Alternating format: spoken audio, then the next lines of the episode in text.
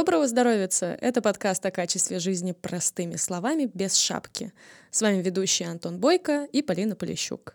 Как обычно, если вам нравится наш подкаст, пожалуйста, поставьте нам оценку и отзыв на площадке, где вы нас слушаете. Вообще, я думаю, за последние месяцы вы слышали об антителах коронавирусной инфекции столько, сколько за всю жизнь не приходилось.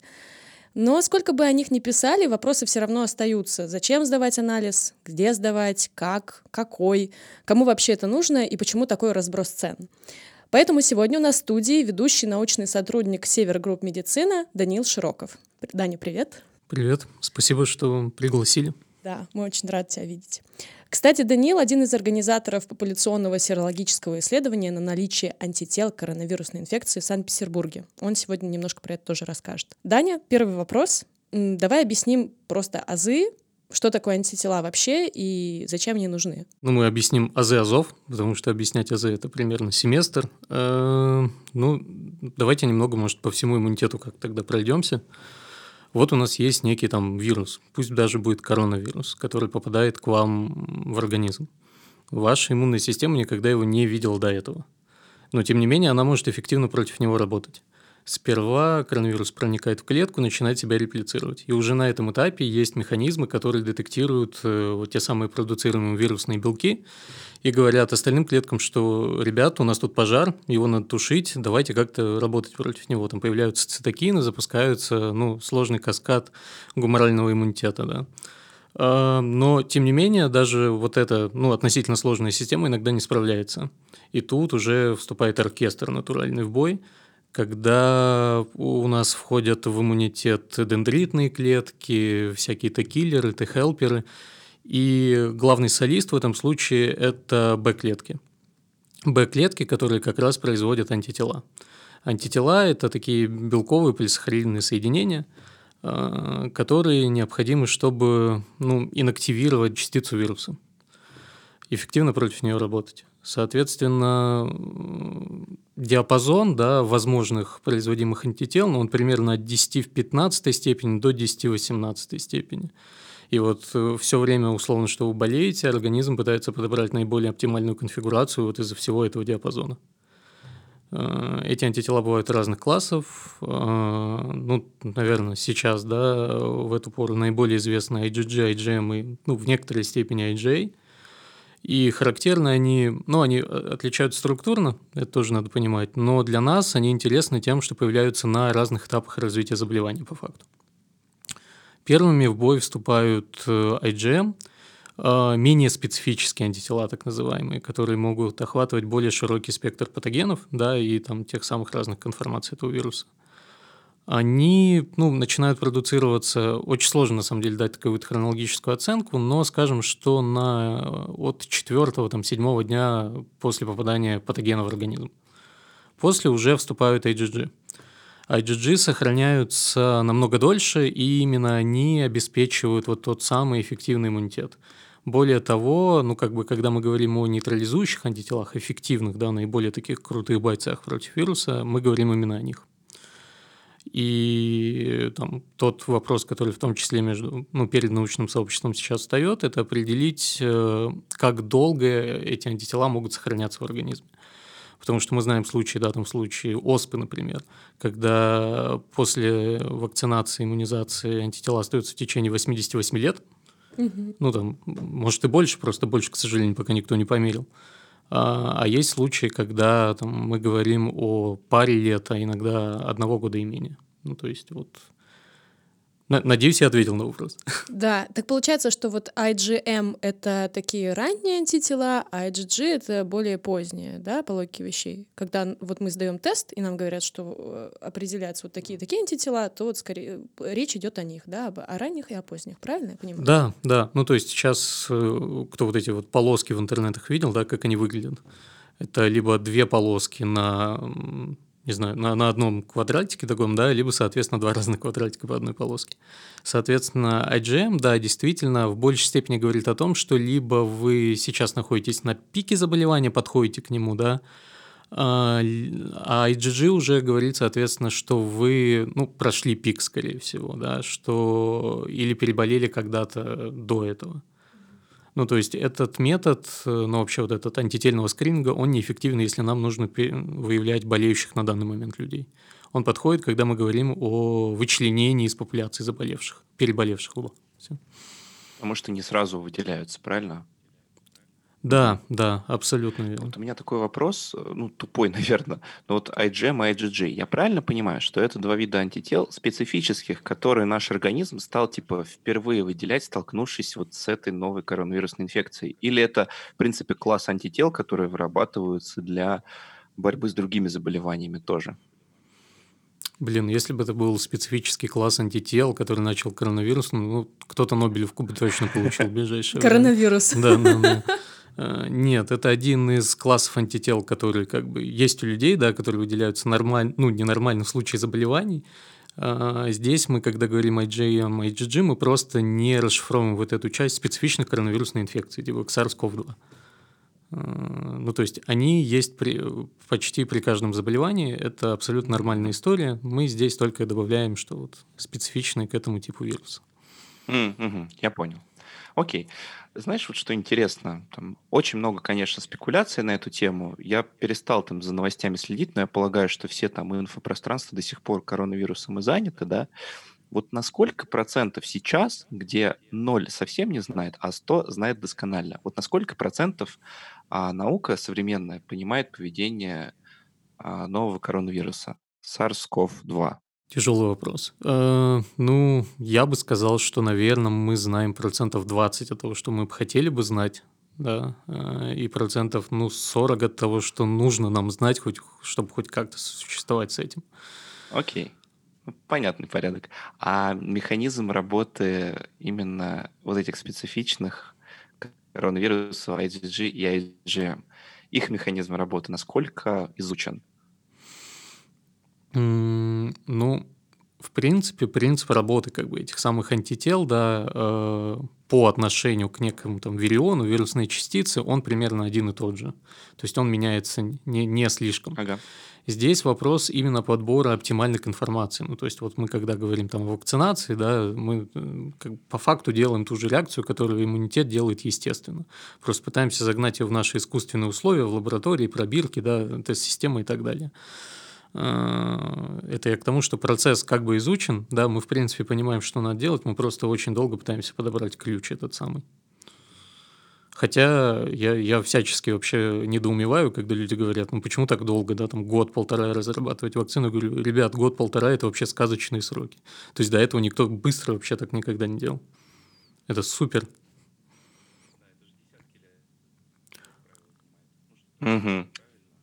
Да, это же десятки лет как правило, занимает. Ну, что-то вот такое, правильно? Да, ну, по-моему, разработка вакцины. Ну да. На вот моей памяти самый короткий случай это чуть менее пяти лет. Ну, то есть вот ничего быстрее, адекватного при этом прошедшие все клинические испытания, да, на больших. Так и не всегда получается. К Мерсу уже не сделали так вакцину, насколько я помню. Ну, а там вообще Мерс. удивительная история. Просто взял вирус, как бы задушился условно сам себе там где-то в выборке, ну и окей. Ну да, да. Мало ли вдруг еще вспыхнет. Все может быть. И все-таки вот какую гарантию защиты от вируса дает наличие антител? То есть человек сдает тест, смотрит, что они у него есть. Я еще не очень понимаю, как, э, как, как устроено э, само тестирование в контексте того, что вот ты сдаешь тест, и тебе говорят, э, если вы, например, хотите после этого сдать плазму, то ваш тест должен быть не старше там пяти недель, условно говоря, потому что потом, скорее всего, антитела исчезнут. Насколько это обосновано вообще? Это интересный вопрос. На самом деле тут очень важно понимать, что для... Ну, мы частично тут касаемся вопроса вот этого лечения плазмой, да, а, и здесь важный момент. Мы тут говорим именно о нейтрализующих антителах. Вот о той самой офигенной конформации, когда антитела не позволяют вирусу даже проникнуть внутрь клетки. Эм, они бывают не у всех, кто переболел. И тут это максимальное пространство для всяческих спекуляций. потому что есть сейчас теория, что если вы переболели не сильно, да, иммунная реакция как бы не вошла в свой пик, пике такой, если хотите, и поэтому у вас недостаточное количество тех самых нейтрализующих антител. Поэтому, возможно, вы можете заразиться повторно. Но, к сожалению, да, мы пока не понимаем, насколько это действительно так, и увидим, ну, в лучшем случае, если будем продолжать смотреть за, ну, эти исследования будут продолжать вестись, то, наверное, через год, два, три, четыре, ну, соответственно, сколько мы хотим наблюдать за этими антителами и за этим сохраняющимся иммунитетом. Э, мне кажется, я немного в дебри ушел от вопроса. Да нет? нет, это как раз вот в тему. Просто я сразу алаверды такое на недавно, по-моему, в новостях там, оперативный штаб в Москве по коронавирусу. Ну, мы как бы про популяционные исследования еще поговорим, но они дали цифру, что там у 17% москвичей есть иммунитет к коронавирусу. Но получается, что ну, как бы они нашли антитела, но о самом иммунитете говорить не приходится. Да, да. Получается так. Более того, э, у нас в России, ну, достоверно известных тестов именно на нейтрализующие антитела, насколько мне было известно, нет. То есть вот сейчас то лечение плазмы, которое там в некоторых клиниках проходит, они по факту делают его вслепую. То есть, mm-hmm. ну, человек переболел, да, вроде как там показатели биохимические крови сходятся нам с теми, с которыми, кому нам надо это переливать.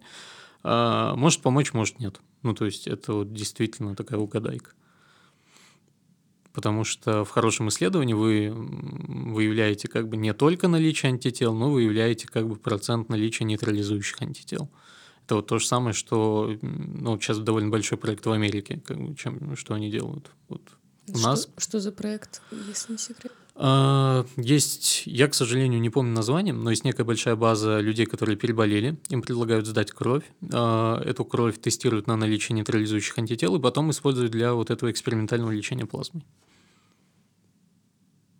У них там даже есть счетчик на сайте, вот сколько человек поучаствовало, сколько мы нашли. Ну, интересно в качестве такой забавной инфографики смотреть сам это.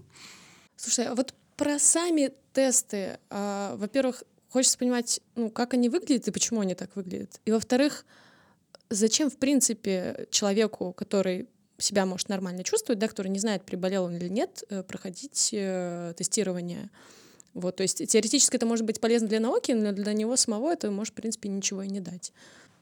Это хорошее и очень грустное вот это вот разделение, да, полезно для общества, полезно для меня. Я согласен, что с точки зрения обывателя, ну или там просто человека ординарного, какой плюс для меня, если я пройду тестирование, его очень немного. А, потому что если меня не найдут антитела, ну, прикольно, да, я потратил там 4, 5, 7, не знаю, тысяч рублей, да, а, а мне до сих пор надо в карантине сидеть, даже там на озеро выехать не могу, людей много боюсь. А если нашли антитела, да, тоже, ну, круто, но это не гарантия того, что я не заболею повторно. Ну, то есть вот такой, с этой точки зрения, практической пользы для меня, как для индивида, очень мало. Если говорить о такой, э, ну, популяционной научной штуке, да, крайне полезная история. Потому что мы, во-первых, можем судить о проценте распространенности анти этих антител среди населения и понимать, э, куда у нас движется эпидемия, да, помогают ли наши карантинные меры, что мы должны поменять, ну, использовать это для принятия каких-то решений. А с этой стороны для науки полезно. И вот тут проходит действительно ну, очень серьезный диссонанс да, между тем, что хочу я, и между тем, что нужно миру, науке там, и э, принимающим решения людям. Если говорить о тестах, о том, как они выглядят, да, то мы, ну, там, каждый, наверное, россиянин уже знает, что есть как минимум два типа тестов, да, серологические и ПЦР-тесты. ПЦР-тесты – это вот те самые мазки да, с носоглотки или ротоглотки, которые потом отправляют в лабораторию и вы узнаете о том, был ли в этом мазке у вас, была ли у вас там частица вируса, условно. Была, значит, скорее всего, ну, вы инфицированы, а не было, ну, соответственно, вы не инфицированы, что не говорит о том, переболели вы, да. Но это не тест на антитела, это тест да, на наличие да, вируса да, самого. это принципиально другой тест. И с другой стороны, тест на антитела, ну, как бы не говорит о том, что вы болеете сейчас, да, он может говорить о том, что вы уже переболели, и не может быть использован в качестве скринингового метода. Это вот те самые полосочки, да, с на которые требуется капнуть капельку крови, выглядят они так просто из-за особенностей э, ну, гидродинамики, если хотите, там капиллярного метода. Там внутри этой полосочки такая маленькая, ну, можно сказать, поролоновая прослоечка, на которую, когда вы капаете кровью, она распространяется по всей ее площади. И из-за этого как раз-таки там одна полоска заполняется, да, там IgM, IgG или контроль, а другая не может не заполниться, если нет, э, ну, если этих антител у вас нет в крови. То есть выглядит она так исключительно из-за капиллярных законов. Ничего более. Насчет доверия к тестам вопрос. Вот, насколько я знаю, достоверность таких тестов, она далеко не сто процентов чаще всего. Там, насколько я помню, в районе 80%, где-то так, в лучшем случае, если я права. Как наука с этим справляется? Ну, то есть, и мы понимаем, что у нас довольно большая погрешность, и человек вроде, может быть, и переболел, сдал тест, и по нему ничего так особо и не скажешь на самом деле. Вот как после этого делать выводы? Мне кажется, наука, как ты, Полин, справляется. Она говорит, ну, тесты недостаточно достоверны. Будем работать, да, будем принимать этого внимание. Но на самом деле так и есть. У нас есть оценки э, этих тестов, которые дают сами производители, да, и они прикладывают вот, э, ну, ту экспериментальную выборку, на которой происходило подтверждение да, специфичности, чувствительности и других показателей этих тестов. А есть независимые оценки. Независимые оценки, как правило, делают долго, да, делают значительно позже э, того момента, как тесты уже закупили кто-то, да, и это уже может быть такой политический конфликт интересов. По независимым оценкам, ну, мы имеем чувствительность, да, то есть процент э, ой, истинно положительных порядка, сам, самого разного порядка, на самом деле. В некоторых случаях он может быть 40, а, а в некоторых тестах ну, доходит до 98. И это круто. А, а показатель, соответственно, специфичности, да, и истинно отрицательных, э, там, или, если хотите, ложноположительных, он почти у всех тестов высокий. Ну, то есть порядка 98-99%, и тут все круто. А, вот, вот с такими цифрами нам и приходится мириться на самом деле. Сейчас все до сих пор э, отказываются использовать серологический тест как единственный подтверждающий наличие там, коронавирусной инфекции. Все это кто? Ну, все адекватные организации, это и ВОЗ, и CDC, да, это и европейский CDC, они говорят, что само наличие результатов теста не может быть единственным доказательством для подтверждения или постановки диагноза. Теста, который на наличие вирусных частиц. Который на наличие антител. Антител, да. все. Они говорят, вот как раз сделай ПЦР-тест, чтобы мы были спокойны. Да, просто еще одно уточнение. Я смотрела комментарии производителей в инструкциях, э, и там куча оговорок. Ну вот просто невероятное количество. И когда их читаешь, э, создается впечатление, что ну вот реально зачем его сдавать, если ну это может быть Положительный результат может быть потому, что раньше перенесены какие-то другие коронавирусные инфекции, например, да, или потом ты читаешь про то, что вот э, ты сдал анализ, то, что ты говорил, да, и, может быть, э, рад тому, что у тебя есть антитела, но, с другой стороны, для многих людей это, например, э, может способствовать тому, что они пренебрегают теми же правилами защиты себя и других от распространения. И вот тут опять вопрос какой тогда есть смысл сдавать и продавать эти тесты, если у них столько оговорок, и они могут не работать просто сами по себе? Слушай, ну на вопрос, какой смысл продавать, я думаю, мы все понимаем ответ. Э. Какой смысл покупать, сдавать? А вот это да, это другой вопрос, соответственно. Смотрите, давайте тоже очень сильно разделим эти истории. ПЦР-тест, э, мазок, да, главный диагностический тест, вот это все, это хорошая, точная, важная штука. А, в плане метода научного, да, вот полимеразная цепная реакция очень круто работает, то есть она э, чувствительна, она специфична, она замечательна. У нас под, и вот тут начинаются проблемы. У нас подмешивается первый, ну такой камень серьезный, да, в ее огород. Это технология там взятия мазка. Неправильный мазок, соответственно, неправильные некорректные результаты теста там до по разным оценкам, к сожалению, нету каких-то, э, знаете, таких суперофишал достоверных эпидемиологических данных. От 30 до 60% с данных ПЦР-тестов могут сейчас показывать некорректный результат. И это очень много. И это сразу там тоже, да, нас, по сути, заставляет полностью переосмыслить те данные, которые мы имеем. А, но они, тем не менее, нужны. То есть, если ПЦР-тест показывает, что у вас э, есть вирус в организме, значит, у вас есть вирус в организме, вы болеете, да, или бессимптомно переносите. Но если он пришел положительный, ну, как бы, это такая штука однозначная, с которой лучше не спорить. Если с КТ можно спорить, с клинической картиной, да, говорить, что, ну, на самом деле, там не коронавирус, а пневмония, как некоторые люди пользуются зачастую в предоставлении статистики, то с этим не поспоришь. А, серологические тесты, что для диагностики, да, очень, ну, бессмысленные, я бы сказал, фактически.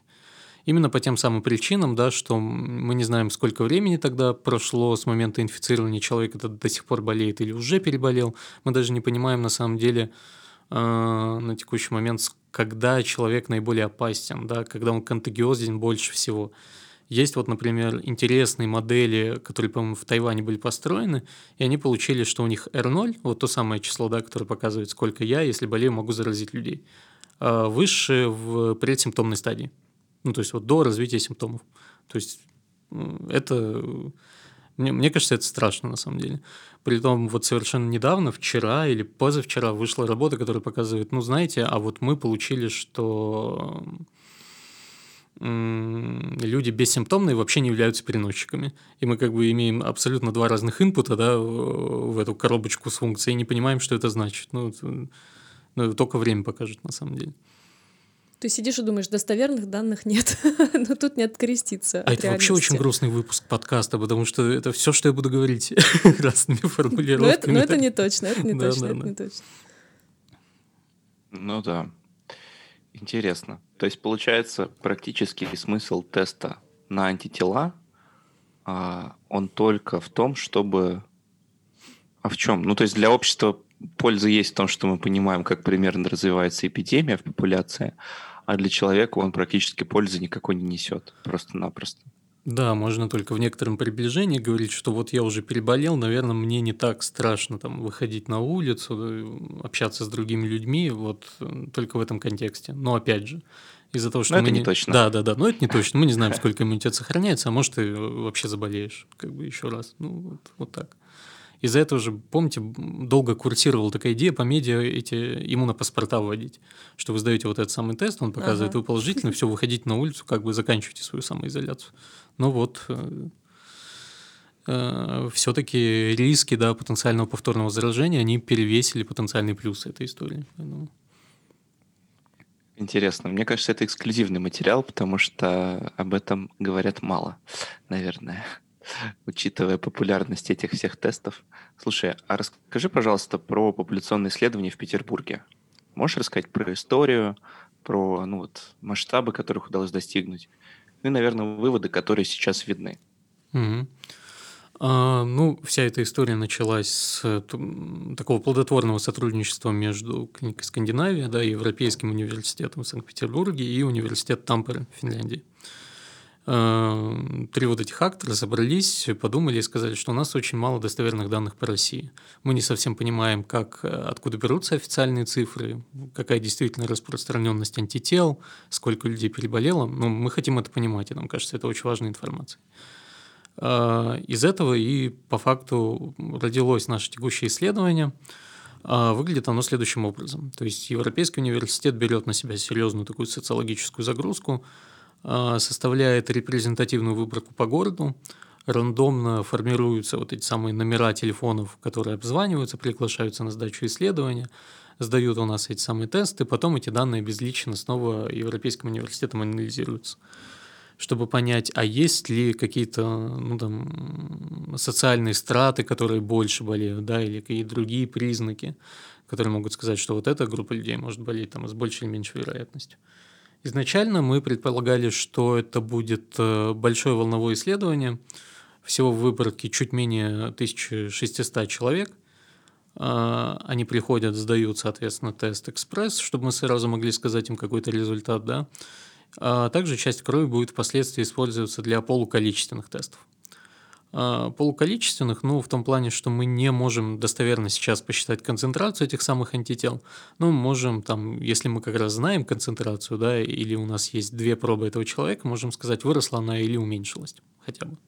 Вот это самое соотношение.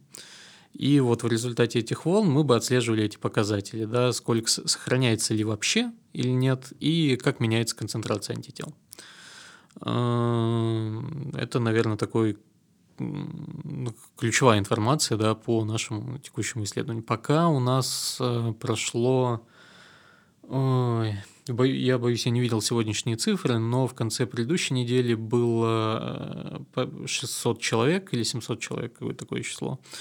И мне бы не очень хотелось раскрывать какие-то предварительные данные пока, потому что все это требует повторной перепроверки, но я скажу, что мы вполне вписываемся в мировую европейскую картину. Э, Притом, ну, более современную такую мировую европейскую картину, потому что сначала говорили, что прелевантность там 2-3 до 5%, потом все-таки увидели, что она немного больше. Ну вот, у нас она немного больше. А у меня, кстати, есть уточняющий вопрос. Ты сейчас сказала про полуколичественные тесты, про экспресс-тесты и, и, видимо, еще какие-то есть. Можешь популярным таким простым языком объяснить различия между ними и э, уровень их достоверности в зависимости от типа, mm-hmm, если не трудно. Mm-hmm. Смотрите, ну, серологические тесты, те самые полоски, экспресс-тесты – это качественный тест. Он говорит, есть антитела или нет антител. Есть там некая условная минимальная концентрация, да, там, но она действительно очень мала. А, при преодолении порога которой мы говорим, что да, антитела в крови детектируются. Ну, как бы, ну, опять же, это только да или нет, не, не более подробно. А с другого конца этой истории стоят количественные тесты. Когда мы можем сказать, ну, давайте говорить, сколько у вас этих самых антител. Там просто на самом деле все куда сложнее, концентрацию напрямую не померить, надо мерить титры, потом это все выстраивать, ну, в общем. А, но будем говорить, что количество. А по факту на текущий момент хорошего количественного теста в мире нет.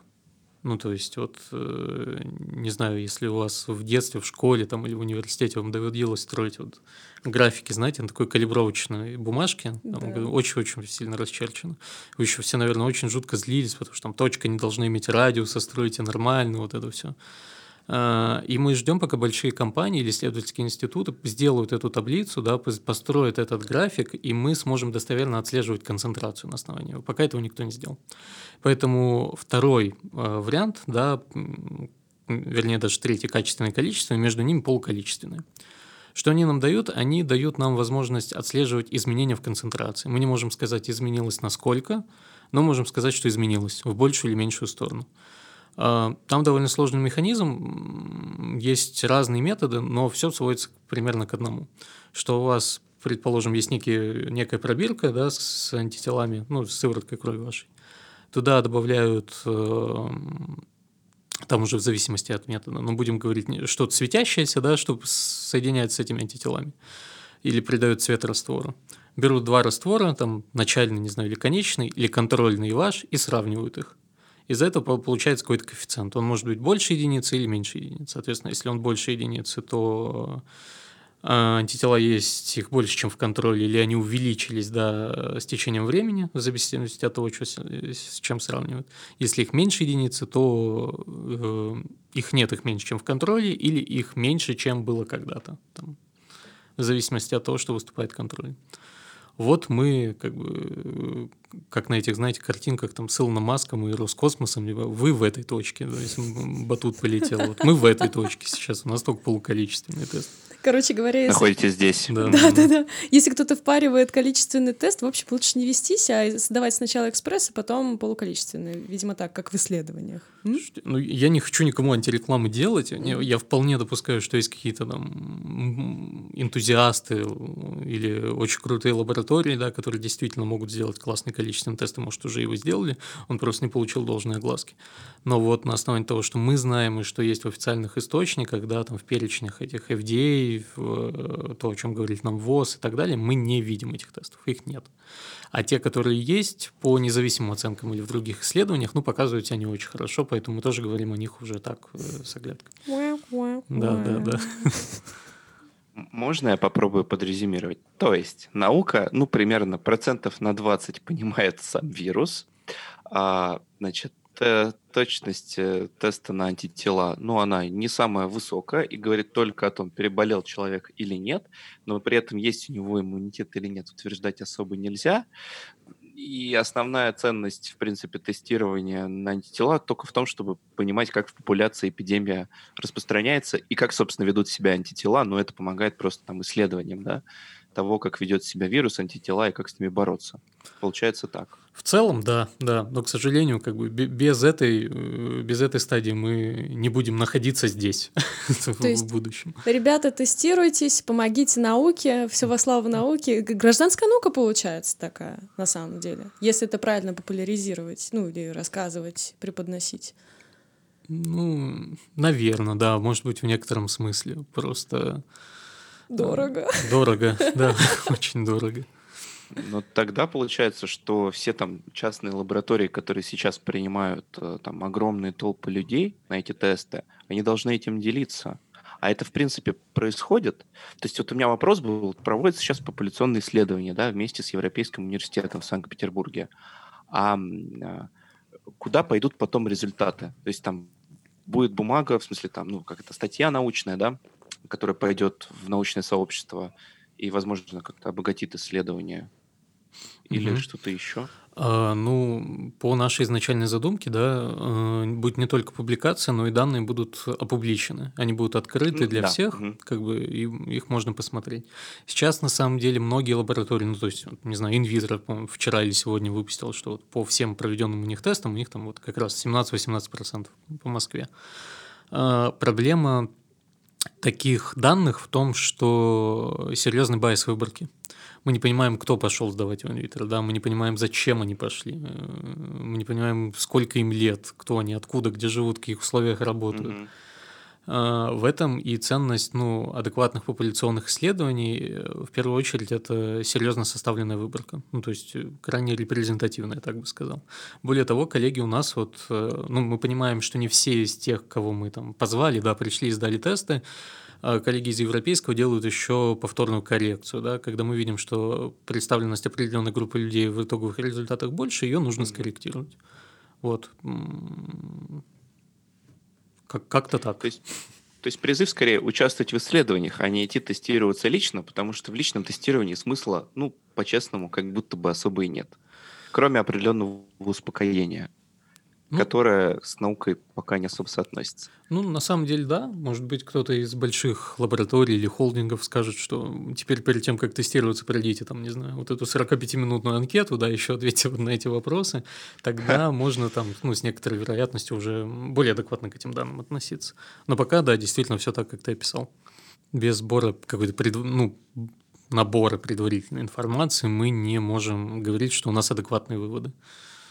Ну, тут, видите, ученые постоянно перестраховываются во всем, чтобы не заклеймили. Ну, понятно. У меня тогда вопрос такой. В чем-то подытоживающий. А где правду-то искать? Тогда. А, не знаю, где можно актуальные новости почитать, где можно быть уверенным, что, в общем, все будет подано взвешенно и актуально, а не для кликбейта. Слушай, мне кажется, даже Полина лучше меня. Читайте соцсети Купрум, слушайте подкаст без шапки. Заходите на сайт Европейского университета. И читайте про наши исследования. Не, ну, коллеги, да, тут сейчас, я, по-моему, даже уже кому-то рассказывал об этой истории, что вроде как у нас самым достоверным источником информации, да, для людей уж совсем специфичных или крайне разбирающихся это научные тексты, да, прям, ну, то есть научные статьи.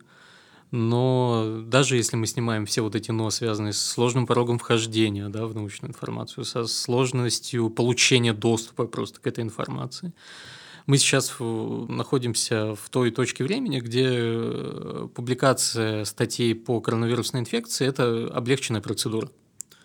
То ну да. есть э, из-за чего сейчас у нас уже есть как бы вот эти backfire, да, там отдача к нам приходит, связанная с тем, что из-за упрощенной процедуры публикуются зачастую данные или недостоверные, или неверно истолкованные, и потом научное сообщество там публиковало статью, были там, может быть, даже на уровне правительства сделаны определенные выводы, предприняты меры.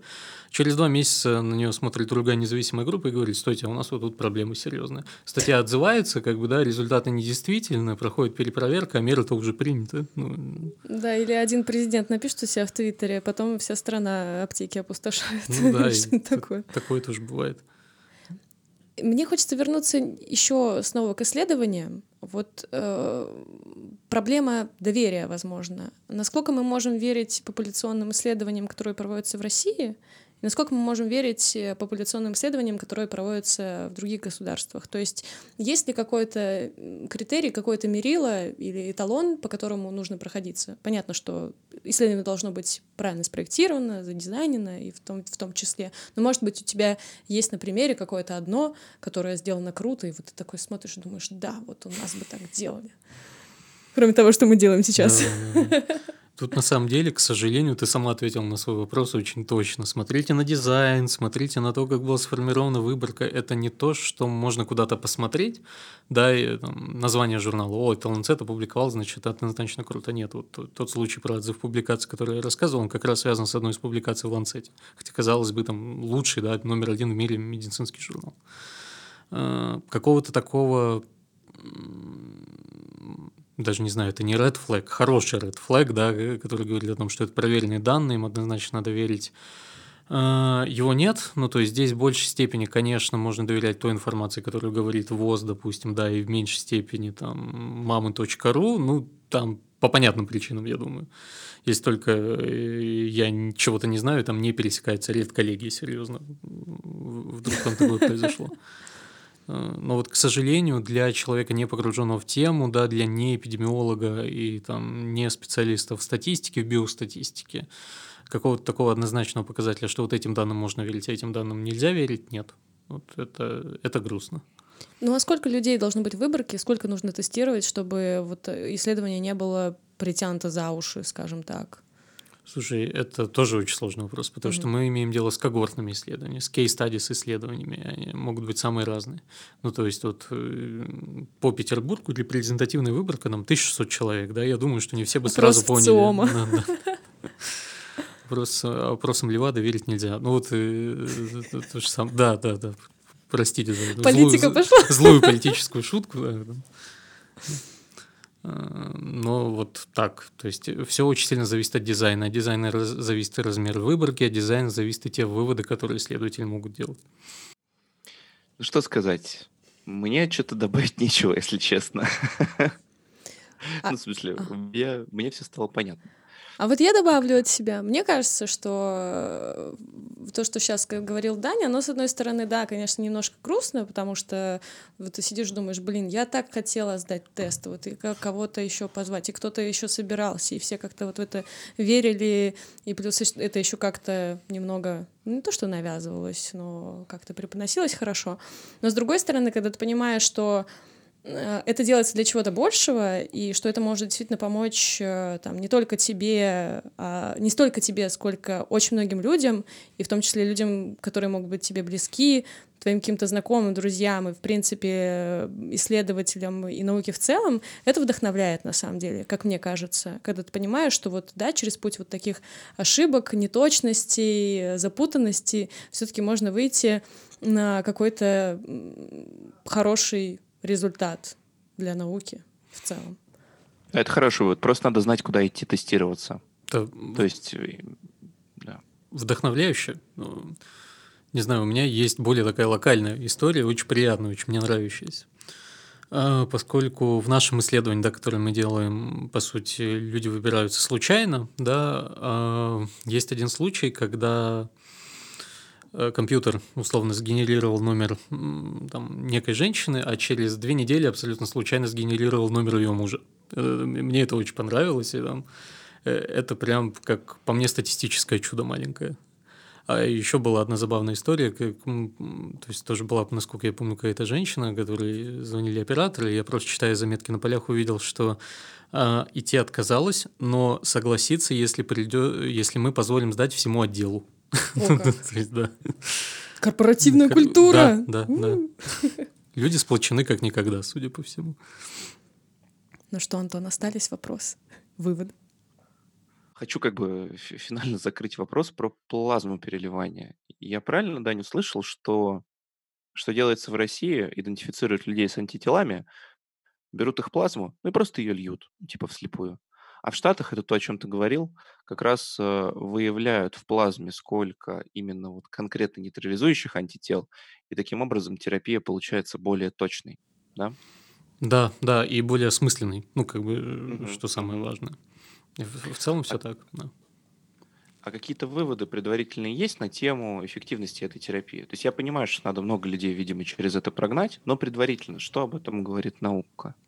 Слушай, есть вот ли в этом спасение? Я, к сожалению, небольшой эксперт в области терапии плазмой. Все, что я видел пока, это отдельное описание случаев, то есть даже не групп людей, которых лечили плазмой, а отдельных людей, да, mm. вот, по факту.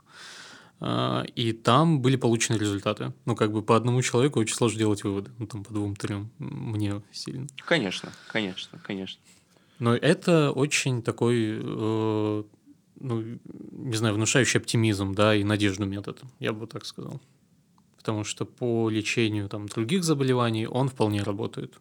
И пока нет оснований думать, что он не, пом- не сработает здесь. Вот так. Угу. Начали с грустного, а заканчиваем хорошим. Мне кажется, что это был классный выпуск. Спасибо большое, Даня. Спасибо большое, да, Антон. Спасибо. За крутые вопросы и классные ответы. Ну что ж, это был подкаст «Без шапки». Сегодня с нами был Даниил Широков, ведущий научный сотрудник Севергрупп «Медицина». Спасибо. Всем пока. Всем пока. В описании выпуска мы оставили полезные ссылки и пруфы. Об оценках и отзывах тоже не забывайте. Подписывайтесь на наш подкаст везде, где только можно. Мы есть на всех платформах. Пишите идеи для выпуска в комментариях. Так что продвинем доказательную медицину вместе. Всем пока еще раз.